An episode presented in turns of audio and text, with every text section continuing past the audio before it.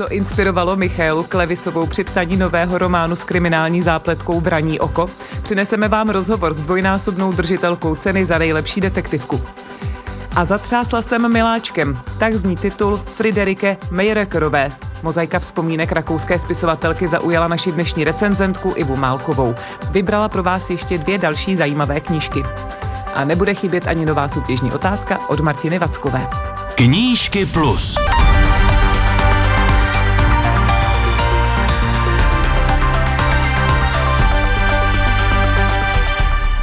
Dobrý den a inspirativní poslech přeje Karolína Koubová. Nejprve přehled literárních aktualit tohoto týdne. Anglický překlad románu Jezero české spisovatelky Bianky Belové získal literární cenu vyhlašovanou Evropskou bankou pro obnovu a rozvoj. Vysoká poptávka po oddechové literatuře v Rusku vyvolala nový nabídkový boom v překladové beletrii. Anglicky píšící autoři detektivních, romantických či fantazy románů dostali letos na jaře nečekaně lákavé nabídky na vydání svých knih v ruštině. Ale navzdory zvýšené sumě nabízené v těchto potenciálních smlouvách se mnoho britských spisovatelů rozhodlo kvůli válce na Ukrajině vábení ruských peněz odolat, napsal spravodajský server The Observer. Následuje pravidelný pohled na první pětku žebříčku bestsellerů podle Svazu českých knihkupců a nakladatelů. Na prvním místě se drží už řadu týdnů Alena Mornsteinová a její nejnovější román Les v domě. Následuje jí novinka Radky Třeštíkové, Kde jsi, když nejsi. Jak anotace uvádí bouřlivé syrové vášnivé vyprávění o rozchodu vyskočilo hned po vydání na druhou pozici. Ďáblova cesta Roberta Brinzy, tedy další případ vyšetřovatelky Kate Marshallové, je tentokrát třetí. Na čtvrté příčce žebříčku další krimi thriller s Harry Hulem v hlavní roli, tedy kniha Zatmění od Junesba. A první pětku tentokrát uzavírají memoáry divadelního a filmového herce Alana Rickmana Deníky. Vraní oko, tak zní název nového románu s detektivní zápletkou Michaely Klevisové. Zavede nás do chatové osady, kde v tamních mokřadech brouzdají vzácní chránění ptáci a také vrah. Ptačí perspektiva by se hodila kriminalistovi Josefu Bergmanovi a jeho mladé kolegyni. Zpočátku to totiž vypadá, že pravdu o pachateli či pachatelce násilných činů znají právě jen opeřenci. Ti to ovšem Bergmanovi ani nikomu jinému nevycvrlikají. A možná právě kvůli nim, respektive kvůli boji za zavedení chráněného území ptačí rezervace, se stala vražda. A ne jedna. Co Michaelu Klevisovou inspirovalo, proč si vybrala kulisy osamělé kolonie u řeky a především tu ornitologickou linku, uslyšíte v rozhovoru, který jsme pro vás natočili na světě knihy. Tak já se většinou snažím psát své příběhy z míst, která dobře znám. Nejinak je tomu s tou Jižní Moravou. Tam jsme s přítelem opakovaně jezdili na návštěvu ke známým. Trávili jsme tam vždycky třeba týden nebo několik dní a měli jsme možnost si ten kraj docela projít a poznat a i díky tomu, že ti naši známí tam žili, tak jsme se dostali k takovým zákulisním informacím. A já jsem už delší dobu nosila to prostředí v hlavě jako jedno z možných, odkud bych mohla psát, protože opravdu se snažím jenom o tamtud, kde, kde jsem si to prožila, zažila, to prostředí. A, a, teď, a to vraní oko, protože jsem chtěla psát o ptačí rezervaci, o chráněné oblasti, kde žijí zácní ptáci, tak tam mi úplně sedla na tu Jižní Moravu. Tak právě tam jde o vraždu ornitologa, tak jsem si říkala, co vám ornitologové provedli, ale vám šlo spíš o ptactvo. Určitě ornitologové mi neprovedli nic. Spíše mě najednou se mi zrodil v hlavě prostě příběh, v kterém jde mimo jiné, samozřejmě není to zdaleka to jediné, ale mimo jiné tam jde o konflikt lidí, kteří se snaží navracet krajinu přírodě, v tomhle případě teda těm zásným ptákům. A na druhé straně stojí ti místní, kteří tam mají své pozemky a vlastně rozšiřování toho ptačího parku si nepřijí, ale ne proto, že by byli zlí, to není takový ten černobílý konflikt hodných ochránců a zlého developera, ale na obou stranách stojí úplně obyčejní lidé, kteří prostě hájí svoje zájmy. Jedni chtějí na té půdě žít, postavit si domečky, a druzí hold by byli radši, kdyby se to proměnilo v mokřady pro přírodu. Dá se tedy říct, že vražda se dá zasadit do jakéhokoliv prostředí? Já si myslím, že určitě ano. Já kolikrát jsem sama překvapená, co mě napadne, moc to dopředu neplánuju. A prostě čekám, až přijde inspirace, až mě něco tak jako trkne. V tomhle případě to bylo, že jsem přispěla na obnovu nebo rozšíření jednoho ptačího parku České společnosti ornitologické, tak najednou jsem si říkala, dostala jsem se k tomu hlouběji, začala jsem si o tom zjišťovat a najednou jsem si říkala, ano, to je to téma, jo? takže ono to přichází úplně samo. Takže takovýhle opravdu miniaturní impuls, že vy přispějete, eh, ve vás najednou rozvine celý ten příběh, kriminální zápletku a tak dále. Přesně tak a, a vždycky to tak bylo se všemi těmi příběhy, že na začátku stojí nějaká úplná maličkost. No a takže vlastně se ale vracíte k tomu svému kriminalistovi Josefu Bergmanovi. Jaký je to návrat a proč jste vlastně se k němu vrátila, když už jste ho jednou opustila? Já jsem jednu dobu zvažovala, jestli už Bergmana nebylo dost, protože ta série předtím měla sedm dílů, já jsem si říkala, to je takové hezké číslo a jestli by nebylo třeba se někam posunout a třeba zkusit jinou detektivní sérii, nebo i, i jsem si chtěla od, vůbec od krimi žánru odpočinout a začít psát normální beletry, prostě román, který mám teda rozepsaný ještě navíc. Ale pak jsem zjistila, že moji čtenáři toho Bergmana milujou a na besedách vždycky sedí v publiku dámy, které mi pak říkají, že to je jejich ideální muž a že by ho chtěli poznat ve skutečném životě a že jsem stvořila prostě úplně úžasnou postavu. Čtenářky nenechali odejít Josefa Bergmana. Nenechali, oni se ho prostě vyprosili zpátky, takže já jsem si jednoho dne uvědomila, že jim to prostě nemůžu udělat. A navíc mě došlo, že i mě samotnou on baví pořád, takže mm-hmm. jsem se k němu vrátila. No a jemu sekunduje jeho mladá kolegyně, tak eh, jak se vám zpracovává ta klasická dvojice detektivní, řekněme? Mě to baví, protože si myslím, že by tam měl být nějaký Bergmanův protipol. Ona, ta Sylvie, jeho pomocnice, je mladší než on a je úplně jiná. On je takový spíš přírodní člověk, klidný, ona je naopak taková živá a lépe se cítí ve městě. Je tam veliký kontrast vlastně jejich povah. A taky se mi líbí, že vlastně on ji postupně začal vnímat jako svoji takovou dceru. Záměrně jsem nechtěla, aby mezi nimi bylo jakékoliv jiskření jako mezi mužem a ženou. Mně přijde, že to je obrovské kliše, které se nadužívá právě v těch, vlastně, mezi tě, v těch dvojicích těch vyšetřovatelů. A takže on vlastně celou tu dobu si k ní pomalu nejdřív ani neměl moc rád, štvala ho, lezla mu na nervy, pak zjistil, že má svoje dobré stránky. A teď zrovna ve vraním oku vlastně je tam to, což teda prozrazuju, něco ze zápletky, ale je tam taková e, situace, kdy on najednou si uvědomuje, že je mu vlastně strašně blízká a že takhle nějak by si představil svoji dceru. Tak to nevím, jestli jste prozradila ze zápletky, protože já jsem měla za to, že vraní oko je zkrátka o vraždě ornitologa. Právě, tohle není zápletka, to je tak jenom něco navíc. tak jestli můžete trošičku přece jen přiblížit, o co v tom novém případu Josefa Bergmana jde? Tak jenom abych neřekla mnoho. Vlastně to, co se tam stane, je, že v malé chatové osadě žije pán, Maringoce pozoruje ptáky a najednou tenhle pán je zavražděn. A teď se začne zjišťovat, že on vlastně vůbec nebyl tím, za koho se vydával, že on tam žil pod falešnou identitou, nikdo z místních vůbec netušil, kdo on je a já nebudu prozrazovat, kdo on je. A teď se začne ukazovat, že se choval zvláštně, že dalekohledem pozoroval nejen ptáky, ale i jednu mladou ženu, která tam žije a že ji vlastně šmíroval nebo pronásledoval, nikdo neví proč. No a okolo toho se začnou vyvíjet vlastně další takové linky, kdy postupně poznáváme obyvatele té vesnice a ukazuje se, že každý má nějaké tajemství. Uzavírá Michaela Klevisová, dvojnásobná držitelka ceny za nejlepší detektivku. Mluvili jsme o její novince Vraní oko, která vyšla v nakladatelství Moto. Posloucháte Knížky Plus. Novinky na pultech knihkupectví, typy a rady pro čtenáře. Vrátit se k ním můžete na webu plus.rozhlas.cz aplikaci Můj rozhlas a v dalších podcastových aplikacích. Pozvání do našeho recenzního okénka přijala literární historička profesorka Iva Málková. Je tedy jasné, že míříme do Ostravy a za poezí. Tedy mimo jiné. Začneme ovšem knihou vzpomínek rakouské spisovatelky Friderike Majorekerové s neotřelým názvem A zatřásla jsem miláčkem. V překladu Zuzany Augustové vydalo nakladatelství Dybuk. Musím říct, že je to jedna knížka radost. Eh, člověk, když velmi často obcuje s knihami, eh, tak eh, se málo kdy stane, nebo dlouho trvá, že přijde text, který vás celý rozzáří a prozáří a to si myslím, že je to tahle ta knížka. Myslím, že ti, kteří třeba vnímají experimentální poezii nebo i výtvarné umění, ale hlavně experimentální poezii a experimentální překlad, při vyslovení jména Friederike Mayreker se jim echem ozve ozve Ernst Jandl. A ti, kteří nahlížejí nebo mají rádi tohleto v české literatuře, tak uslyší ještě další dvě jména a to je česká dvojice Bohumila Gregorová a Josef Hiršal. Teď se dostáváme k tomu, jak fungovala literární dvojice Majreker Jandl. A právě tahle ta knížka je už několikerou, ale pro nás podstatnou knížkou, kdy se Friederike Majreker vrací eh, k osobnosti Ernsta Jandla eh, a představuje i život poté, kdy Ernst Jandl eh, zemřel.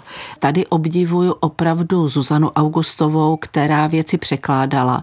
A taky je důležité, že ten, kdo dělal redaktorku a ten, kdo dával té německé mluvě, tomu německému jazyku, podobu čes, českou byla taky Dora Kaprálová, sama básnířka a sama ta, která umí se slovy zacházet. A s jakými texty se tam tedy v této mozaice mhm. všechny setkáme? Co to je za mhm. směs? Je to právě ten proud řeči. Jo? Určitě to budou, budou věci liricko-epické, ale je to opravdu ten proud, ten řetězec, kdy to, co spojuje, je asociativnost, ale je to nádherná čeština, respektive nádherný jazyk, který v sobě nese obrovskou obrovskou míru obraznosti. Čili se v tom proudu asociativním čtenář, který i méně obcuje s literaturou než třeba vy, nestratí? Ne, nestratí. Protože jestli je někdo, kdo bývá okouzlen okamžikem, kdo bývá okouzlen schopností člověka pojmenovat něco, co přecházíme každý den a ono to přináší buď to radost do života, nebo říká, v čem je ten život podstatný, podstatný, eh, jaký má smysl, tak se tam, tak se tam prostě nestratí. A výhoda je, že to můžete otevřít na kterékoliv stránce a jen si tak číst. Výborně, tak jo? teď tedy prosím, mm-hmm. že to můžeme mm-hmm. manifestovat. Ocitáme se ve Vídni a Friederike Majreker tak jde. Na ulicích samý Rembrandt. V půlce dubna uprostřed andělských oblaků James Joyce a v dálce na čepíření ptáci. A Mia Williams píše, daří se mi dobře, daří se mi špatně a byli jsme dnes v Prátru u letohrádku, kvetly kaštany a vonělo to a jsem stále duchem nepřítomná a nevím, co přinese zítřek. A měla jsem napudrovanou pusu a kolem mě to rozkvetlo a zatřásla jsem miláčkem asociativní text Friederike Majerekerové, rakouské spisovatelky, eh, která tedy i v tomto díle eh, má ten otisk a vzpomínku na Ernsta Jandla, rovněž experimentálního mm-hmm. básníka a dlouhodobého autorčina kolegu nebo spolutvůrce. Tak, teď to bude duo nebo dva básnické mhm. debity z vašeho, debity. z vašeho ostravského ranku. Obě prvotiny mají tajemné názvy, tajemné autory. První Vasilos Chaleplis, Flavedo, vydalo ostravské nakladatelství Bílý Vigvam. Ano. No a Vasilos Chaleplis je hudebník, básník, dramaturg, pokud vím, také autor příručky 111 míst, které musíte vidět v Ostravě. A teď přichází s básněmi. To je tady zajímavý posun. Je to spoluautor eh, těch 111 mm-hmm. míst, který je a je to opravdu eh, jeho první básnická sbírka. Eh, možná si můžeme připomenout, co je to Flavedo. To bych chtěla. E, ano, ano, protože e, e, slovníky výkladové říkají, že je to ta vnější aromatická a barevná část citrusu. A myslím, že to k Vasiliu Chaleplisovi velmi, velmi jde, protože ty věci jako se dějí hodně pod povrchem. Musím říct, že pro mě je to osvěžující básnická sbírka, protože velmi často eh, prvotiny eh, mají v sobě nějaký smutek, nějakou melancholii, nějaké těžkosti. A tohle to je básnická sbírka, která v sobě má obrovskou dynamiku.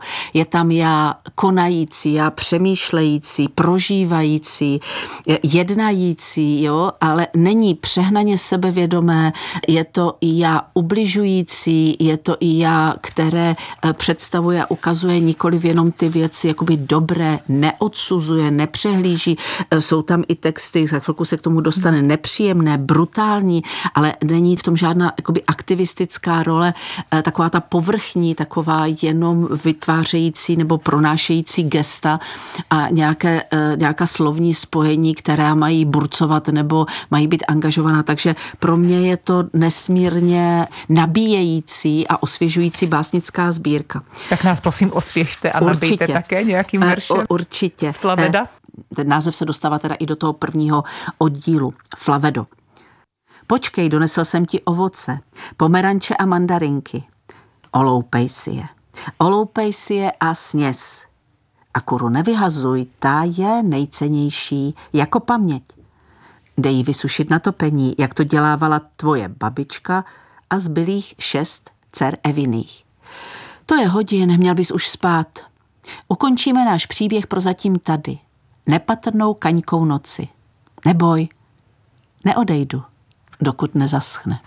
No tak to jsou tedy šťavnaté plody mm. básnické sbírky zvané Flavedo Vasilose Chaleplise a my se dostáváme k té další debitové básnické sbírce s názvem Tetam od bohemistky a básnířky Peti Stach vydalo JT z nakladatelství Jana Těsnohlídka. To je básnická sbírka, která tu dynamiku opouští. Eh, to, co je důležité v ní, tak je jakési zastavení, chvění, které je, je to eh, báseň křehká a jestliže u eh, Vasilia Chaleplise jsme dokázali v básnické sbírce najít ozvěny názvu toho textu, tak básnická sbírka Tetam nám to až tak nenabízí. Já mám dva možné výklady nebo dva možné přístupy k tomu názvu. Za prvé, kdybychom to rozdělili a že to bude eh, takové jako latinsko-české, takže to T by bylo tobě a tam je to tobě tam. To znamená, až poznáš jednou sám sebe, tak tam dospěješ. A to druhé velmi silným motivem je totem, v téhleté hmm. básnické, básnické sbírce, takže si myslím, že to tetam je takové jakoby zkomolenina toho, toho totemu a že je to taky tou zkomoleninou eh, ohlášený přístup ke světu, eh, který se děje nebo který se vyjevuje jenom v nějakých takových náznacích a my nevíme, jestli dobře rozumíme tomu, co se jeví a to, co prožíváme. Už i, ta, i ty názvy jednotlivých částí, promoklé dřevo noc, trasy, mapy příštích sněhování nebo cesty směřují k tomu, že sbírka studuje smysl slov, slovo jako znak a objevují se tam i ohlasy něčeho dávného, eh, snad, eh, snad mytologického. Je to zase nějaký záznam skutečnosti, tak jako jsme měli u Friederike Majereker, ale jestliže ona byla plná života a vzpomínek, a kontaktu s tím vnějším světem a prezentace sebe sama, tak tady je to taková, eh, tady je to záznam jakýchsi jenom drobných eh, sekvencí, je to civilizační a jsou to okamžiky, kdy asi jsme sami se sebou. Kousíčky, jo, abychom si to uh, ozřejmili. Uh-huh, uh-huh. Suché listy líně škrábou chodník. Ani nefouká, jen tak hýbe a kousek vedle se myhla hvězda tak ledabile, že ti ani nenapadlo něco chtít.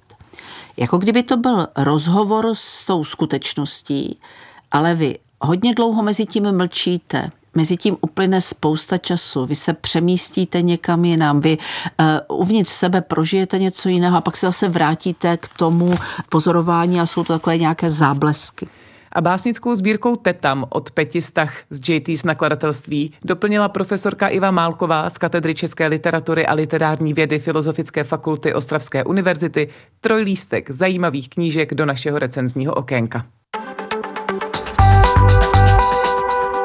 Na řadě je pravidelná soutěž. O slovo se tedy hlásí Martina Vacková, která pro vás vymyslela novou soutěžní otázku a vylosovala výherce, kteří správně odpověděli na tu minulou. K minulé soutěžní otázce nás inspirovala nová česká detektivka Vodník od lékařky a spisovatelky Terezy Bartošové. V knize s podtitulem Kriminální případ, který smrdí bahnem, nás autorka zavádí na Příbramsko, kde se narodila a kde žije a pracuje. Odkaz na slavnou stejnojmennou baladu Karla Jaromíra Erbena je potvrzený hned na začátku knihy.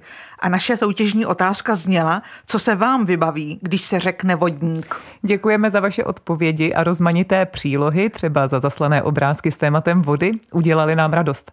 Mnoho z vás sáhlo do umění pro další vodníky a Hastermany. Někteří z vás uváděli například postavičky Josefa Lady, knihu či film Hasterman od Miloše Urbana, herce Josefa Dvořáka, co by vodníka v mnoha pohádkách. Několik posluchačů se shodlo na veselé větě z rodinného filmu Marie Poledňákové Jak dostat tatínka do polepšovny, kdy dědeček v kostýmu vodníka poleká pošťáka na babetě, který sjede po lávce do rybníka a když se vynoří s údivem pronese vodník a říkal mi Fando.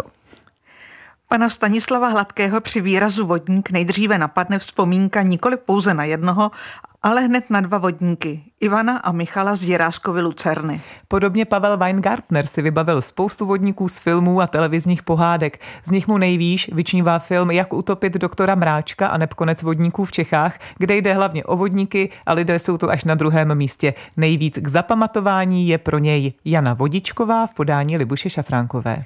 Paní Marie Buchalové přišla na mysl osobní vzpomínka, kdy před několika lety nešťastnou náhodou, nebo možná i vlastní hloupostí, jak píše, spadla oblečená ve studeném listopadovém podvečeru do rybníka. Když se vydrápala na břeh, kapala z ní spousta vody a připadala si jako vodník.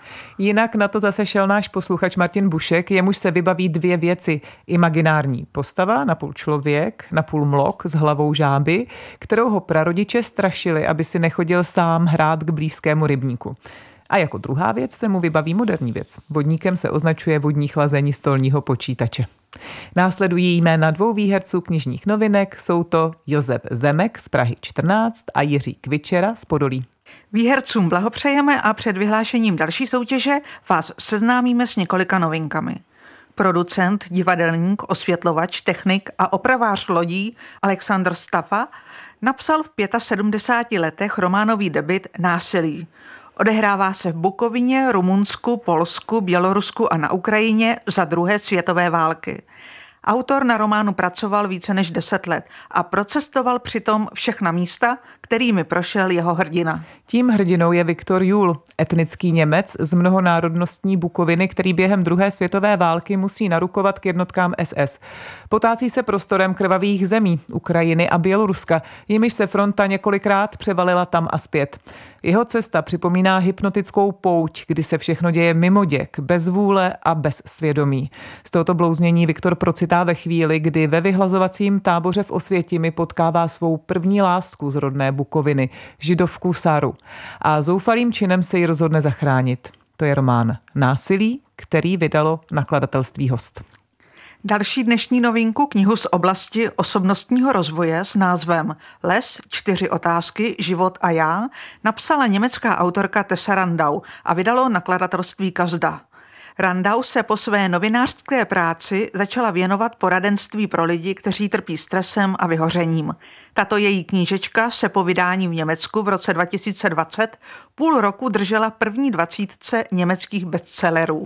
Pomyslenou hlavní průvodkyní v knize je mladá matka dvou dětí, jejíž život je zdánlivě dokonalý, ale ona se cítí unavená a vyhořelá. Když se jednou prochází lesem a přemýšlí o svém životě, potká starou dámu. Ta jí poví o čtyřech životních otázkách, které mají moc změnit všechno k lepšímu. Vystresovaná mladá žena je k ním nejprve skeptická, ale postupně si je začne pokládat a čím více se odvažuje experimentovat, tím více dveří se jí otevírá. A naše otázka? Inspirovali jsme se tou první ze čtyř otázek z této knihy, stojí na straně 26 a zní Opravdu to chci? A my se vás ptáme, kdy jste se naučili říkat jiným ne, když jste něco nechtěli nebo nemohli udělat? Na vaše odpovědi se těšíme na adrese Český rozhlas Knížky Plus Vinohradská 12 120 99 Praha 2 anebo Knížky Plus zavináč rozhlas.cz. Vzkazuje Martina Vacková a dopisuje tak poslední řádek dnešních knížek plus. Ještě se na něj vejde pozvánka k poslechu radioknihy. Od středy vám nabízíme v 15 dílech knihu historika Martina Gromana Kriegel, voják a lékař komunismu, vždy po zprávách v půl dvanácté. No a za týden otevřeme opět další knížky plus. Do té doby se opatrujte a čtěte. Pěkné dny příští přeje Karolína Koubová.